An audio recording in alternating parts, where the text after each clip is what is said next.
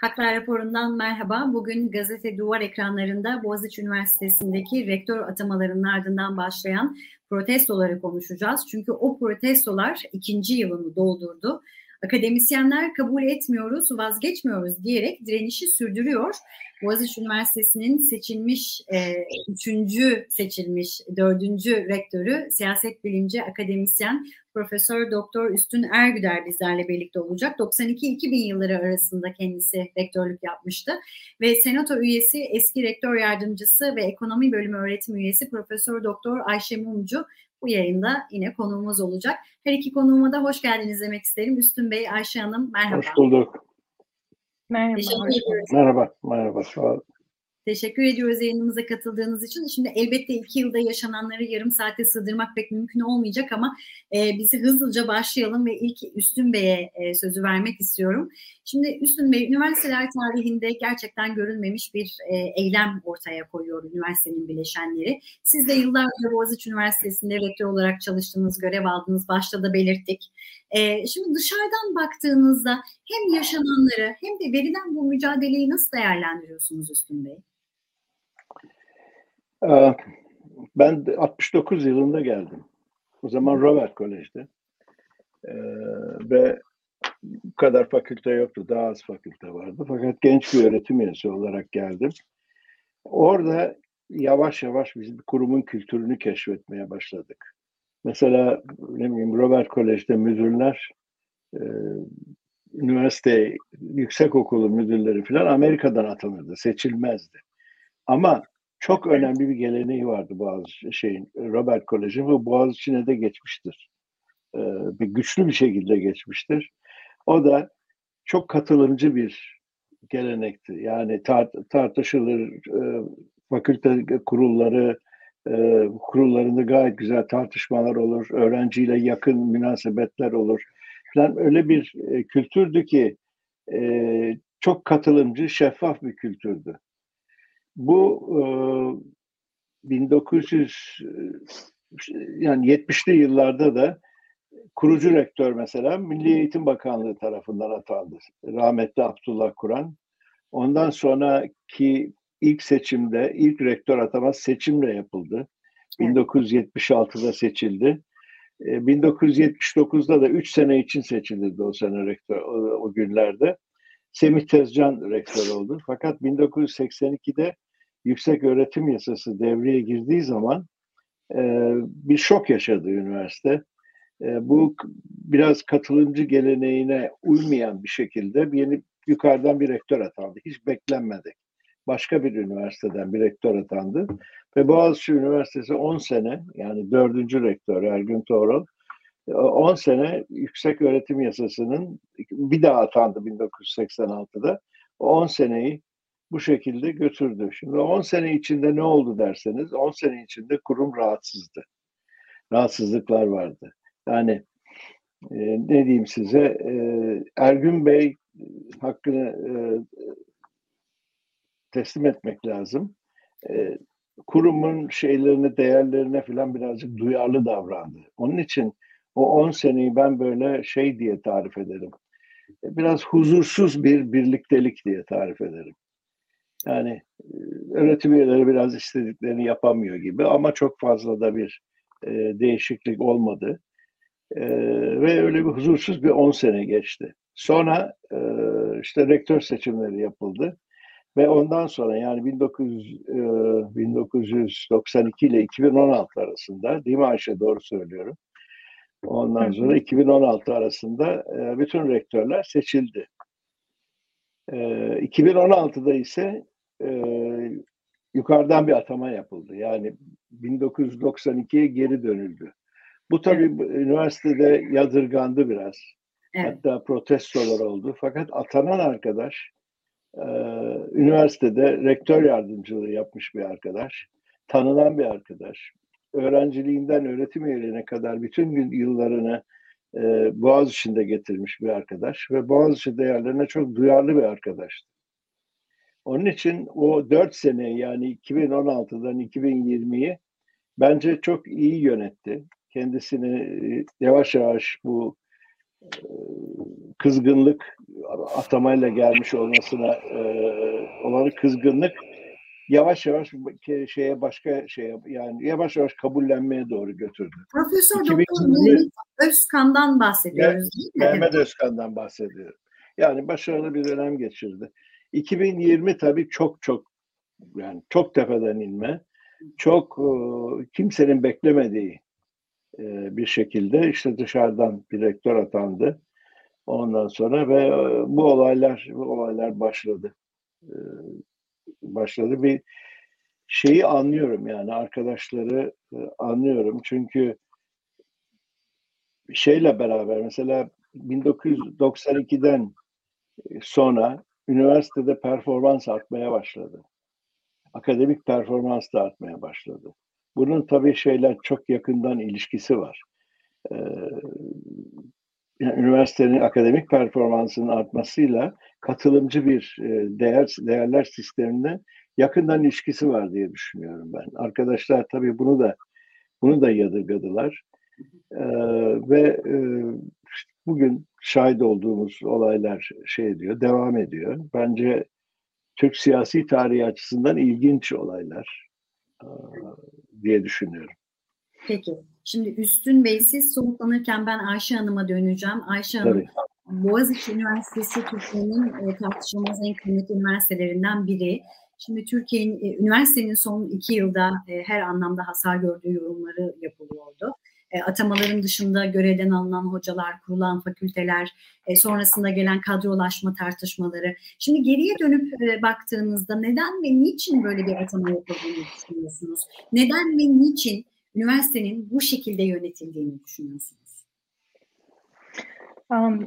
Evet yani bu bahsettiğiniz gibi dışarıdan atamalar, yeni kurulan fakülteler, e, paraşütle gelen öğretim üyeleri, e, hocalar hakkında açılan mesnetsiz soruşturmalar yoluyla yapılan mobbing ve siyasi kadrolaşma. Bu iki yıl Boğaziçi Üniversitesi'nde yaşadıklarımız aslında daha önce de pek çok kamu üniversitesinde yaşandı. Yani bunların hiçbiri yeni uygulamalar değil. Sadece bizim için yeni. Ve bir diğer farkı da bence Boğaziçi Üniversitesi'nde bu çok hızla hayata geçirildi. Ee, Boğaziçi 150 yıllık bir eğitim geleneği olan bir kurum. 50 yılı aşan bir kamu üniversitesi. Türkiye'de gençlerin en çok tercih ettiği üniversite. Biz demek ki bir şeyleri iyi yapıyoruz. Şimdi iyi çalışan bir şeyi niçin düzeltmeye kalkarsınız? Yani gerçekten hepimizin aklındaki soru bu. Bence e, yani bulabildiğim tek açıklama Boğaziçi'nin temsil ettiği değerleri ortadan kaldırmak, yok etmek gibi bir amaç var diye düşünüyorum ben. Nedir bu değerler? Burası demin Üstün Hocam'ın da söylediği gibi özgür, özel, liyakate dayalı, katılımcı, farklılıkları bir zenginlik olarak gören bir yönetim anlayışını benimsemiş bir üniversite ve bu bugünden yarına oluşmamış. Yani bu böyle yıllarca Hüsnü Hoca'nın dediği gibi bu üniversitenin e, hem önceki Robert Kolej'den devraldığı hem de sonra kamu üniversitesi misyonunu üstlendikten sonra e, ortaya çıkardığı bir kültür. E, bu kültür sayesinde aslında bu üniversite sorgulayan, soru soran, neden, niçin diye soran, her şeyi olduğu gibi kabul etmeyen bireyleri yetiştiriyor ki ve bu, bu çok değerli. Şimdi mevcut iktidar bu anlayışı benimsemiyor. Dolayısıyla da benim görebildiğim kadarıyla burayı bir siyasi kadrolaşmayla dönüştürmeye çalışıyor. Bu, bu değerleri yok etmeye çalışıyor. Ee, hiç anlayamadığımız şekilde mesela biz hep liyakate göre istihdam yaparız diyoruz ve burada sanki liyakate değil de belli bir siyasi görüşe göre birilerini işe alıyormuşuz gibi bir algı var. Burayı böyle beyaz fil dişi kule gibi gören. Halbuki kesinlikle bunun hiçbir dayanağı yok. Bizim her türlü farklı görüşten meslektaşlarımız, öğrencilerimiz oldu, mezunlarımız oldu ve onları birbirinden hiçbir zaman ayırmayarak kolladık, koruduk ve görevimizin gereğini yerine getirdik. Ama niçin bu direniş bu kadar uzun sürüyor onu da anlamak lazım. Ben bunu şuna bağlıyorum. Yine Üstün Hoca da bunu bahsetti. Akademik özellik ve özgürlük, bilimsel özgürlük akademisyenler için oksijen gibi bir şey. Yani bu nefes almamızı sağlayan bir şey. Biz şu anda böyle göğsümüzün üzerine birisi oturmuş ve nefes almamızı engelliyor diye hissediyoruz. Ve dolayısıyla bu duyguyla aslında bizim karşı çıkışımız o kadar normal ve doğal ki ve o yüzden de bu kadar uzun süreli ve uzun soluklu oldu ve üniversitenin pek çok hocası, mezunu, öğrencisi buna karşı çıktı. Bunu böyle anlamak lazım. Yani biz kendi e, can suyumuzu korumak için bunu yapıyoruz.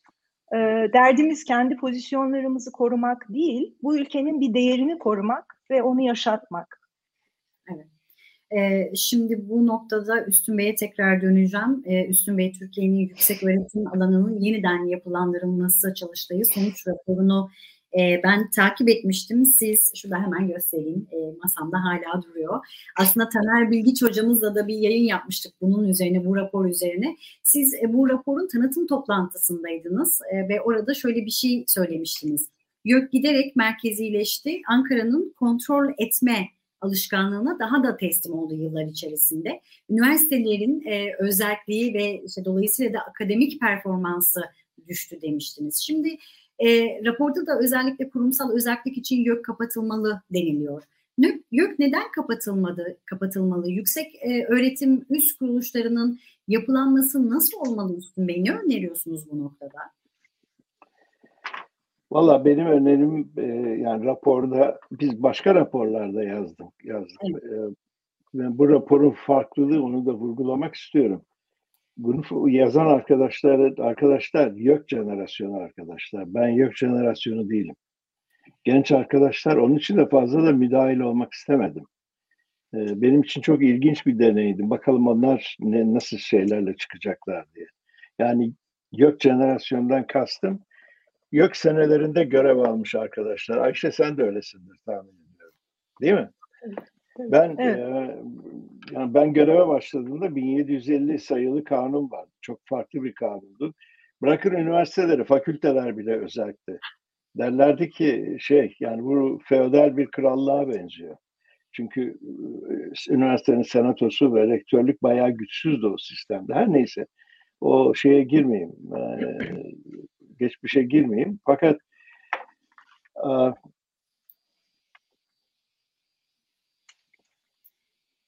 YÖK neden kapatılmalı? Özellikle YÖK, e, YÖK neden kapatılmalı deyince şunu tabii ilk şey çok basit. Bana bunu 1982'de sorsaydınız ilk kurulduğu zaman YÖK'e biz çok itiraz ettik. Çok ama itiraz ettik. YÖK kapatılsın dedik falan bir sürü şey söyledik. Gerekçesi. Fakat sonra bayağı çalışmalarla, edindiğim tecrübelerle falan e, Türkiye şimdi 1982'den çok başka bir yerde.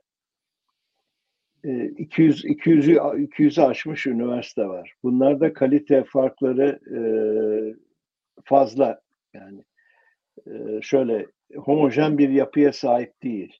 Bunun bir şekilde yönetilmesi lazım. Ama yönetilirken de çok buyurgan olmayan, merkeziyetçi olmayan bir sistem lazım. Biz başka raporlarda da e, şeyi öne sürmüştük hep yani bir koordinasyon kurulu kurulsun.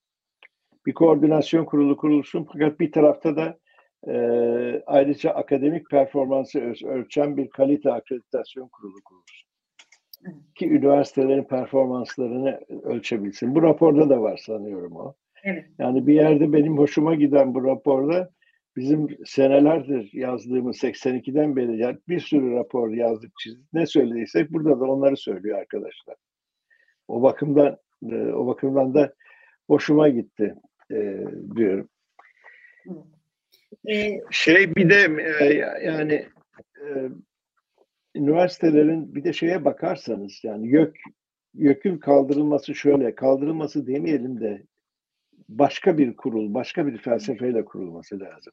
Şimdi Yüksek Öğretim Kurulu'nun kurulduğu yılları hatırlıyorum. Ben bize rahmetli İhsan Doğramacı onu yazan veya o şeyin e, e, sahibi diyelim. 2547 sayılı kanunun bize hep söylediği bu bir koordinasyon kuruludur. Üniversitenin özelliğine, e, kurumsal özelliğine hiçbir şey katkısı olmaz. E, hatta şunu da demişti, hatırlıyorum. E, biz Cumhurbaşkanlığına bağlıyız. İşte Cumhurbaşkanı da Türkiye'de e, tarafsız olması istenen, parti mensubu olmayan bir cumhurbaşkanlığı vardı. Şimdi olay çok değişti. Olay nasıl değişti? Olay 82'ler, benim rektörlük yaptığım yıllara 92-2000 bakarsanız o günün YÖK'üyle bugünün YÖK'ü çok farklı. O günlerde YÖK daha yeniydi. Biz hayır diyebiliyorduk. Özellikle gelişmiş üniversitelerin rektörleri ya işimize karışmayın biz bunu böyle yapacağız diyorduk. Biz programı böyle uygulayacağız diyebiliyorduk. Ama o giderek tedricen kayboldu. YÖK daha merkezileşti. YÖK bütün üniversiteleri yönetmeye soyundu. E bu arada siyasi sistemde de çok önemli bir değişiklik oldu. Siyasi sistemde de işte başkanlık sistemine geçtik. Cumhurbaşkanının niteliği değişti. Ve arada YÖK de kaldı mı bilmiyorum. Belki YÖK de kalktı bu arada.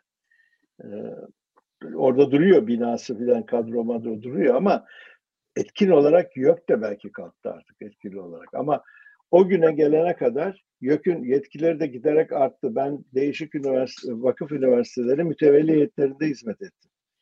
İşte Koç Üniversitesi'nde ettim, Işık, Işık Üniversitesi'nde ettim, Kadir Has Üniversitesi'nde ettim, Özyeğin Üniversitesi'nin kuruluşunu biliyorum. Sabancı Üniversitesi'nde çalıştım. E, bu Boğaziçi'nden ben ayrıldıktan sonra 2000 yıldan yılından sonra işte bugüne kadar sabah o vakıf üniversiteleri perspektifinden bile gökün nasıl daha çok e, müdahaleci olduğunu görmeye başladım. Bırakın siz devlet üniversitelerini, o üniversitelerin rahatlıkla yapabildikleri şeyleri 90 90'lı yılların sonunda 2000'li yılların başında şimdi RÖK şu programı kuramazsın diyor. Bunu böyle yapamazsın diyor. E, şu anda onların rektörleri de Cumhurbaşkanlığı tarafından atanıyor bildiğim kadarıyla. E, çok değişti yani sistem değişti. Onun için ya bu ülke biraz üniversiteyi anlamıyor ben size söyleyeyim. Üniversitenin en önemli şeyi üniversitenin bir kurumsal özellik lazım. Kurumsal özellik olmalı ki ülkeye yeni modeller sunabilsin. Yeni eğitim, yüksek öğretim modelleri sunulabilsin. Bırakın insanları, bırakın kurumları de, şey deney yapsınlar. Örgütlenmeyle, bilimsel örgütlenmeyle, akademik örgütlenmeyle. E bırakın arkadaşlar da ne araştırma yapacaklarsa onu yapsınlar. Biz bunu pek anlamıyoruz. Hep tepeden böyle garnizon gibi üniversiteleri yönetmeye kalkıyoruz. O da olmuyor. Yani olmuyor bence. Ee, işte ben o açıdan yani böyle bir kurum nasıl nasıl bir kurul kuracağınıza bağlı. Bir koordinasyon kuruluna ihtiyaç var. O raporda da söyleniyor. Ama o e, yüksek yönetim kurulu değil.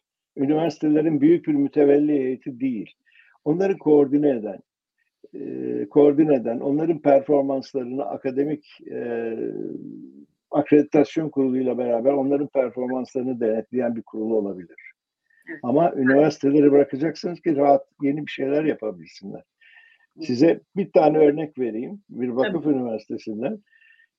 90'lı yıllarda Savancı Üniversitesi değişik bir yapıyla e, yapıyla kuruldu. Neydi o yapı? O üniversitede bölümler olmayacaktı. E, fakülteler olacaktı. Fakültelerin içinde bölümler bölümler olmayacak çünkü duvarlar bilimsel e, e, disiplinler arasında bilim, e, bilimsel duvarlar veya idari duvarlar olsun istenmiyordu. Çünkü insanlar e, insanlar e, disiplinler arası çalışmalar yapabilsinler diye yani lafın kısası inovatif bir model getirildi. Bakın o günlerde kabil oldu. Bir farklılıktı. Türkiye'de farklı bir model sundu. Bazı üniversiteler buna bakabilir, bundan esinlenebilir, bazıları esinlenemeyebilir. Nitekim bazı üniversitelerin bunu e, e, şey etmeye, uygulamaya çalıştıklarını da biliyorum içine e, ilgiyle baktıklarını bu modele. E, şimdi kabil değil bugünlerde öyle bir şey yapasınız.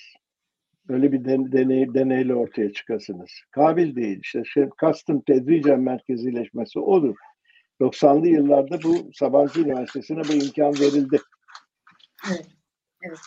Şimdi e, evet, farklı başka bir felsefeyle kurulmalı YÖK dediniz. E, şimdi buradan tekrar Ayşe Hanım'a döneceğim. YÖK ee, değil, adını, adını YÖK koymayalım. Çok, YÖK adı çok kirlendi. Peki, tamam. Ee, şimdi Ayşe Hanım Boğaziçi Üniversitesi'ne rektör atamasının verdiği e, hasara da bir bakalım. Çünkü yok raporlarına da yansıdı o hasarlar.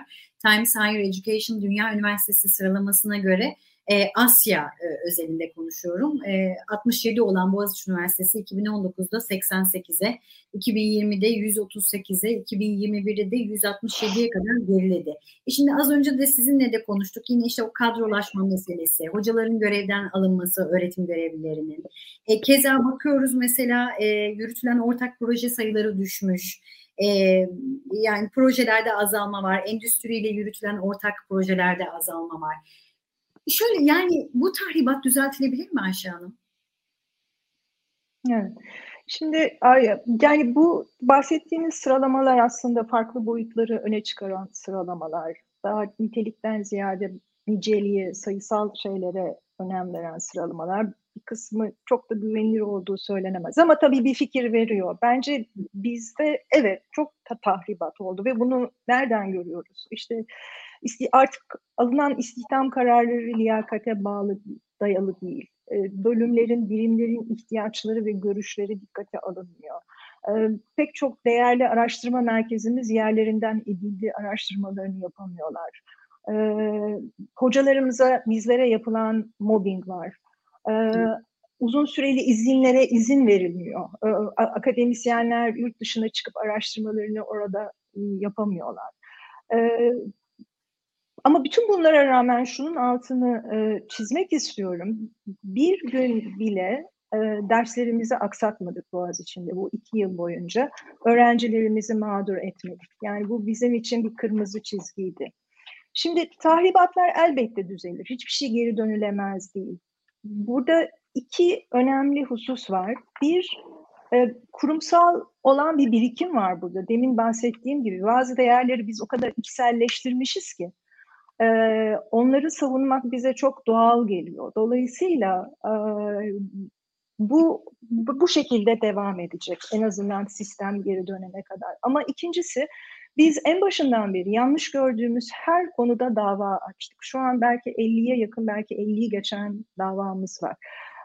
Bunların bir kısmı yüksek öğretimde emsali olmayan davalar, bir kısmı rektör ataması, fakülte enstitü kurulması gibi daha genel davalar, bir kısmı akademik bilimlere danışılmadan açılmış kadro ilanları, bu kadrolara yapılan istihdam kararlarıyla e, ilişkin davalar. Mesela çok yakın zamanda hukuk fakültesine yapılan kadro ilanları e, sübjektif kriterlere dayandığı için mahkemece iptal edildi ve rektörlüğün bu mahkeme kararını derhal uygulaması gerekiyor.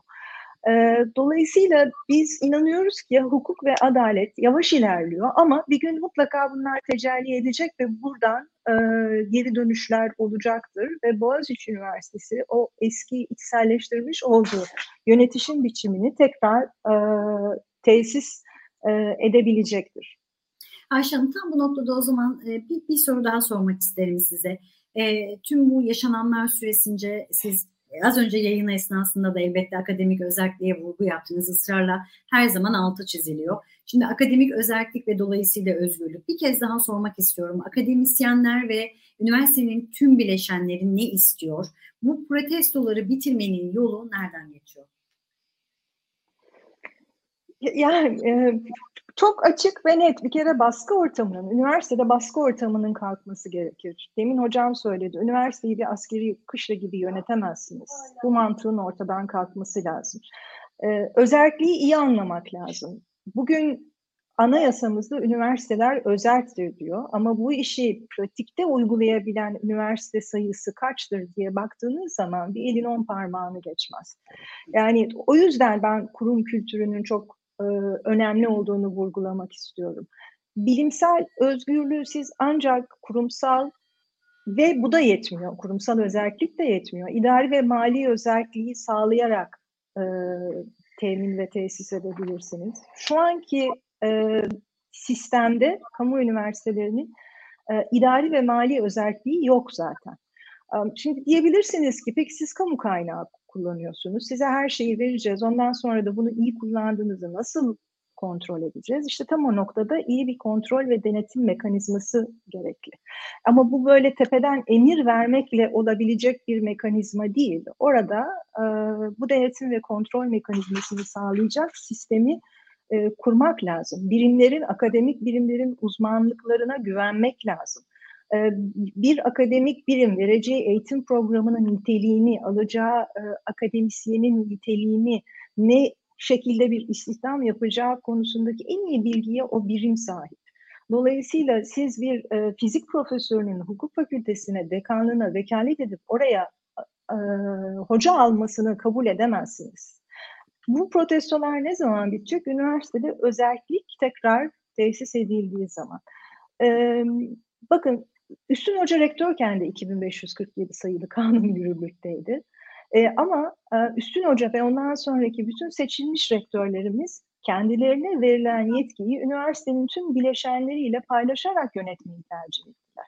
Dolayısıyla bu bir seçim, bu bir niyet. Ama sistem öyle kurulmalı ki sistemi yöneticinin iyi niyetine de bırakamayız. Çünkü iyi niyetli olmayan biri geldiği zaman sistem çöküyor. Dolayısıyla bence bu sistem ne zaman yani bu bu, bu protestolar ne zaman bitecek? Ee, yok kanunun, yüksek öğretim kanunun değişmesi gerekiyor. Çünkü şu anki yüksek öğretim kanunu e, olgunlaşmış, gelişmiş, kent kültürü olan e, üniversitelere dar geliyor. Onlara çok büyük bir baskı altında tutuyor.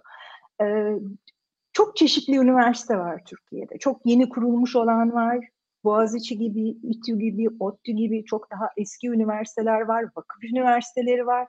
Dolayısıyla böyle bir dar ceketle hepsine aynı giysiyi giydirip aynı performansı, başarıyı beklemek mümkün değil. En acil yapılması gereken şey yüksek öğretim kanununun değiştirilmesidir. Ayşe Hanım size çok teşekkür ediyorum. Son sorumu Üstün Bey'e e, izninizle soruyor olacağım.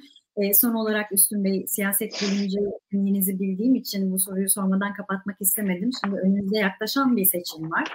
E, CHP vizyon belgesini açıkladığında da yine keza söz dönüyor dolaşıyor YÖK'e geliyor ama YÖK kaldırılacak demişti. E, bu çalıştay sonuç e, çalışması partilere de gönderildi biliyorum. Altılı masadan dönüş alındı ama e, en son iktidardan bir dönüş yoktu bildiğim kadarıyla.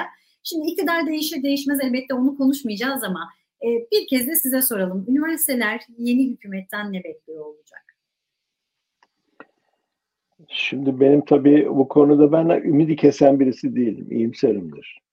Yani Türkiye'de öyle üniversite yönetimine falan da soyunursanız iyimser olmak lazım. Başka türlü de yapamazsınız.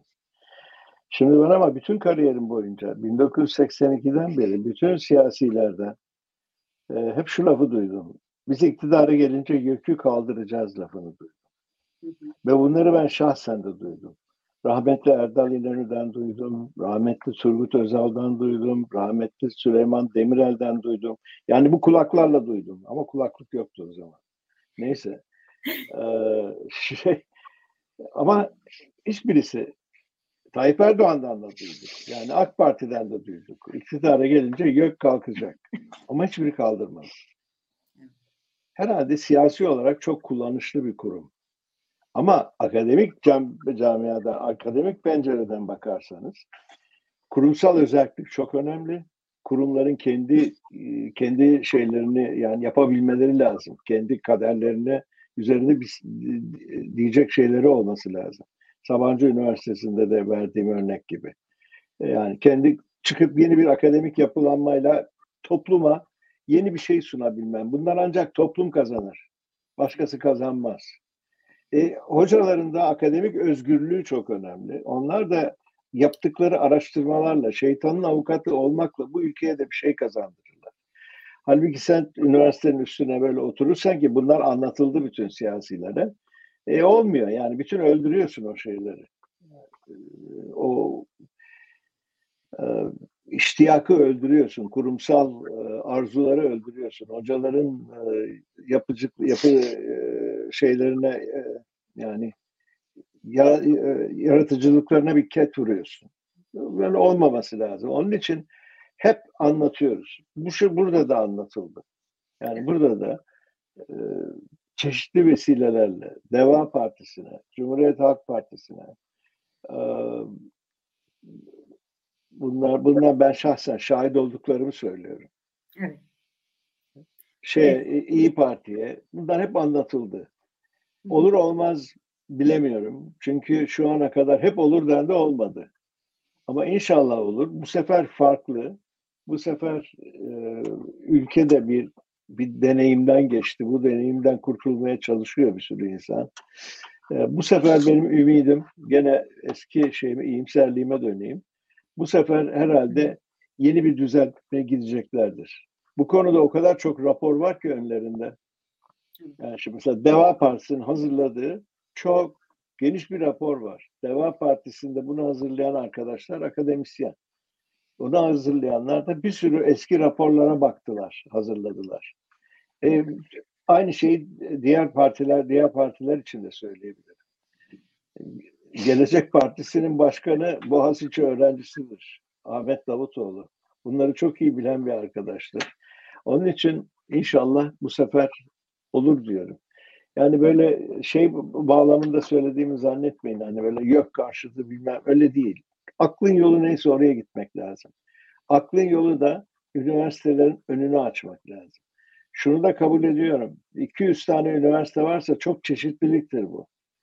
Ama siz o çeşitliliği yöneteceğim diye e, yöneteceğim diye bütün üniversiteleri bir kalıba sokarsanız bu sefer ülkeye hizmet etmezsiniz. Çünkü bir yerlere gidebilecek lokomotif üniversiteler kendi fonksiyonlarını yapamazlar. Ben size bir örnekle kapatayım. Tabii. Ee, 1992-93 yılıydı. Ankara'da Maliye Bakanlığı'na e, biz Boğaziçi'nde şuna karar verdik. Dedik ki kampüs bir yazın boş yatıyor. Tesis boş yatıyor. Öğrencilerimiz var çabuk mezun olmak istiyor. O zaman ne yapalım? Bir yaz sömestri kuralım. Yapalım. Yani üçüncü sömestr.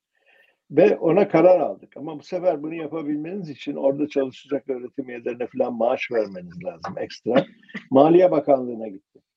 Maliye Bakanlığı'nda bir şey bana söylenen bir şey çok ilginçtir. Bakın size bunu yansıtır.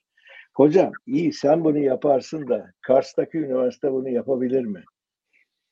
diye soruyor. Böyle böyle sorduğun zaman sen de yapma diyorsun. O da yapmasın. Kim kaybediyor? Bu ülke kaybediyor. Bu ülke bir model kaybediyor. Yani biz mesela o senelerde yaz sömestri konusunu gündeme koyduk. Arkadan başka üniversitelerde geldi. Bir örnek olduk. İşte bu kurumsal özellik o, o açıdan da çok önemli. Çok çok teşekkür ediyorum Müslüm Bey kıymetli değerlendirmeleriniz için. Ayşe Hanım size de ayrıca çok çok teşekkür ediyorum. E, değerlendirmeleriniz bizim için çok çok önemliydi. Boğaziçi Üniversitesi'nin dördüncü rektörü, siyaset bilimci ve akademisyen Profesör e, Doktor Üstün Ergüder ve Senato üyesi, eski rektör yardımcısı ve ekonomi bölümü öğretim üyesi Profesör Doktor Ayşe Mumcu, Boğaziçi Üniversitesi'ndeki protestoların ikinci yılını gazete duvar ekranlarında değerlendirdi. Görüşmek dileğiyle, hoşçakalın. Çok teşekkür